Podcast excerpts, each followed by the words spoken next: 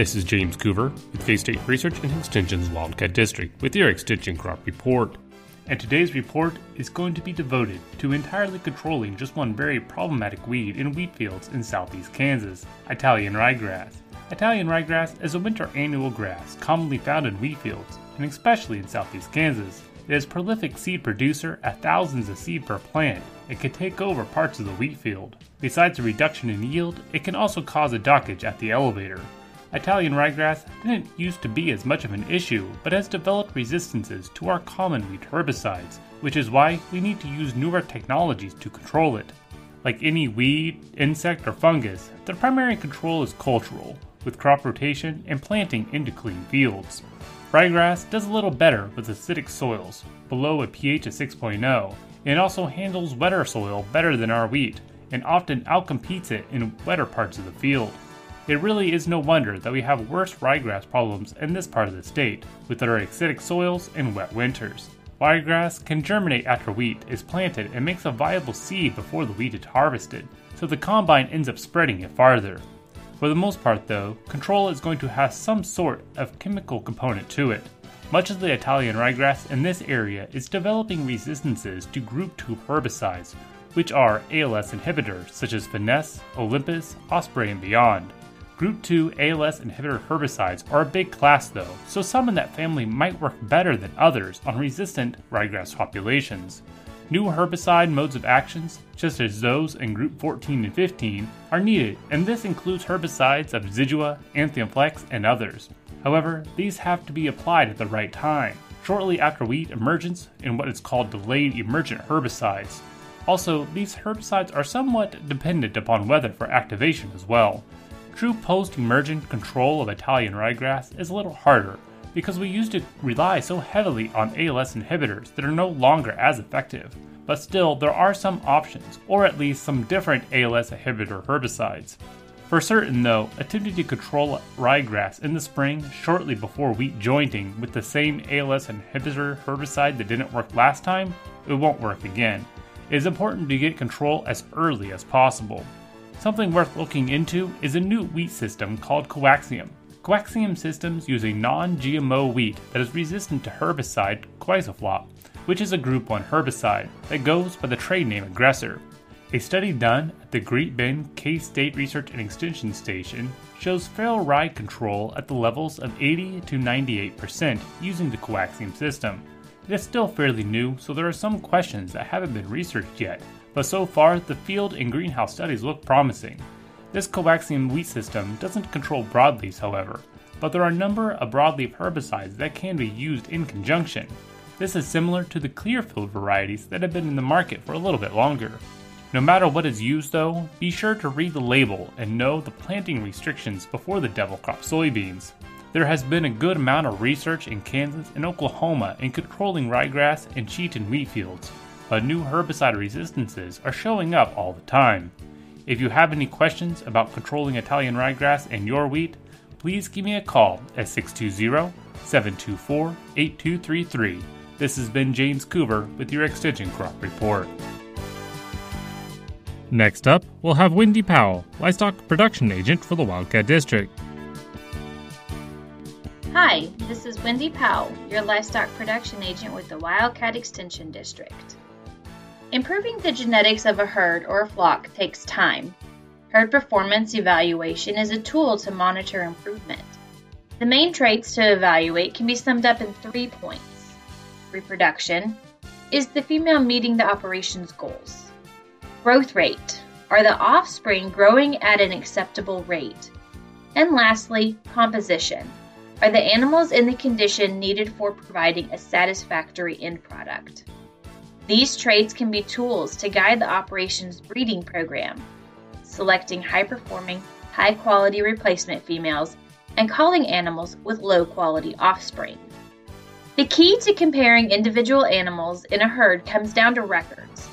Marking birth dates and gender, identifying newborns with a tag or tattoo, and noting their dam is the first step. It's also handy to know when the dam was born and identity of the newborn sire. Fast forward to weaning time. To compare apples to apples, weaning weights are collected and adjusted to an industry standard. The cattle industry standard weaning age is 205 days. For lambs and goats, the standard is 90 days. This adjustment removes the weight advantage of older offspring in a group weaned at the same time. Dams also need to be weighed. Producers can then calculate the percentage of the dam's body weight that's been weaned. For example, a 1,000 pound cow that weans a 500 pound calf is more efficient than a 1,400 pound cow that weans a 600 pound calf. Usually, as dam size increases, efficiency decreases. There's also a negative relationship between efficiency and break even profit. As efficiency goes down, the cost of producing each pound goes up. The efficiency percent calculation is very important. A producer would more likely keep a replacement female that weaned 50% of her body weight rather than 42%. Adjusted weaning weights can also be used to compare females for maternal qualities and sires for offspring growth. Average daily gain is calculated by subtracting the birth weight and actual weaning weight, then dividing by the animal's age in days. Performance records are useful in evaluating the production level of a herd. The most easily used value is the adjusted weaning weight. Under field conditions, this is the primary indicator of herd performance. Other values that can receive consideration are conformation and hip height. Evaluation of herd performance records allows the producer to set goals for the herd and determine the direction of the herd's breeding program. Strategically select herd sires that will improve growth rates and systematically cull females that don't meet performance standards and keep females that do meet the standards. For more information, give me a call at the Labette County Extension Office, 620 784 5337.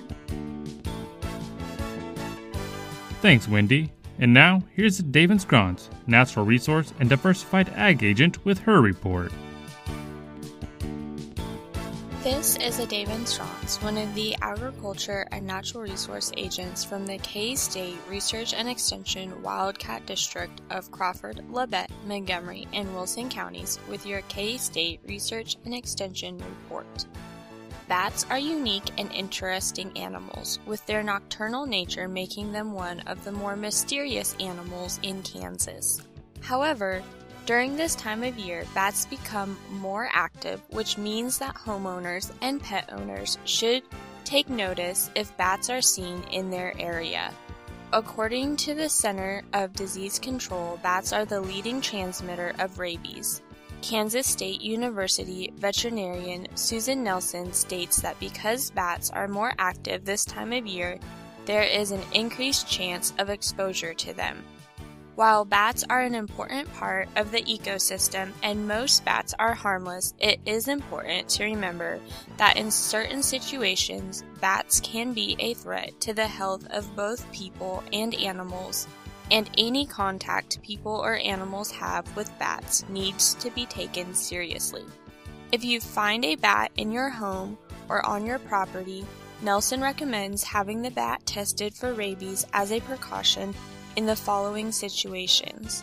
When you are scratched or bitten by a bat, when you handle a bat with your bare hands, if you were to wake up and find a bat in your room, when unattended young children are found in the same room as a bat, when mentally disabled or intoxicated people are found in a room with a bat. If you find a bat in your residence, it is recommended that you carefully catch the bat without touching it and take it to your local veterinarian for rabies testing submission. Possible exposure to rabies is an urgent event but not an emergency in most situations. This means that one can typically wait to receive post exposure treatment until after the testing results are in. When it comes to pets, the best way to protect pets from bat exposure is to keep their rabies vaccinations current, Nelson said. Adding that is also important for indoor only pets as bats are often found in houses. If there's a possibility a pet was exposed to a bat, it should be taken to a veterinarian within 96 hours to get a rabies booster if the bat was unavailable for testing. Nelson recommends. If the bat is available for testing, there's time to wait and see if a rabies booster is needed. It is important to respect bats and the role they play in the environment, but also take possible exposure to bats seriously. From the K State Research and Extension Wildcat District, this has been a Dave Strauss with your K State Research and Extension report. Thank you, Adavan. And now, here is Jesse Gilmore with his report. With K State Research and Extension's Wildcat District, this is Jesse Gilmore bringing you this week's edition of the Hort Report. Grafting is the act of combining plant parts from two different individuals so that they form a new individual plant. Grafting can happen with woody plants or herbaceous plants, and the techniques will differ depending on which you want to try. Herbaceous plant grafting takes a lot more work and has a greater chance of failure, but the potential rewards are high if you can pull it off, especially if grafting tomatoes. You will want to graft herbaceous plants for one reason combining characteristics from two different varieties. Any graft is made up of rootstock and scion. The rootstock will typically have the qualitative characteristics such as disease and insect resistance, while the scion will be responsible for any production characteristics, mostly yield. Grafting requires connecting two pieces of tissue and giving them the best environment to fuse. The two things you want to look for in a good fusion are the same size of stems and cutting the stems at the same angle. Herbaceous grafts are typically held together by a silicone clip. After clipping, the grafted plants need to be put in a 90% plus humidity room temperature healing chamber for a week in order for the graft to take.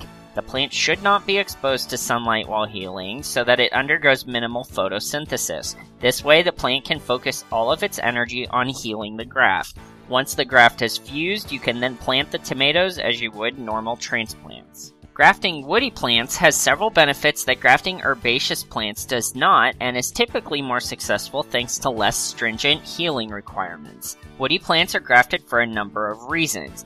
Plants that need to be clonally propagated to preserve desirable characteristics are often grafted, as are plants that do not grow true to type from seed or that take a long time or are often unsuccessful at rooting. Some plants will take unnatural forms when grafted. A good example of these are the tree rose and tree peony, both standard forms of traditional multi-stem shrubs. Lastly, grafting is often used in fruit trees to put multiple varieties on a single trunk or to provide a pollinator branch for those varieties that cannot self-pollinate. The whip and tongue graft is the most common technique used in woody plant grafting. This involves cutting the cambium at an angle in the same way you would for herbaceous plants. However, you add an extra slice to the tissue to create a little tab of wood on both the rootstock and the scion. These tabs will slide together, which allows for greater tissue contact and makes the graft more likely to succeed. The cut is then surrounded by wet peat moss and covered with a plastic wrap until the tissue has had time to heal. You can often see the results of grafts at the base of any fruit tree that you have bought from a nursery or garden center. For more information on today's topic, contact your local extension office. I can be reached at 620 724 8233 or by email at jr637 at ksu.edu. Once again, this has been Jesse Gilmore bringing you this week's Hort Report. Thank you, Jesse, and thank you for listening to K State Research and Extension's Wildcat District Ag Team on KGGF 690 Radio.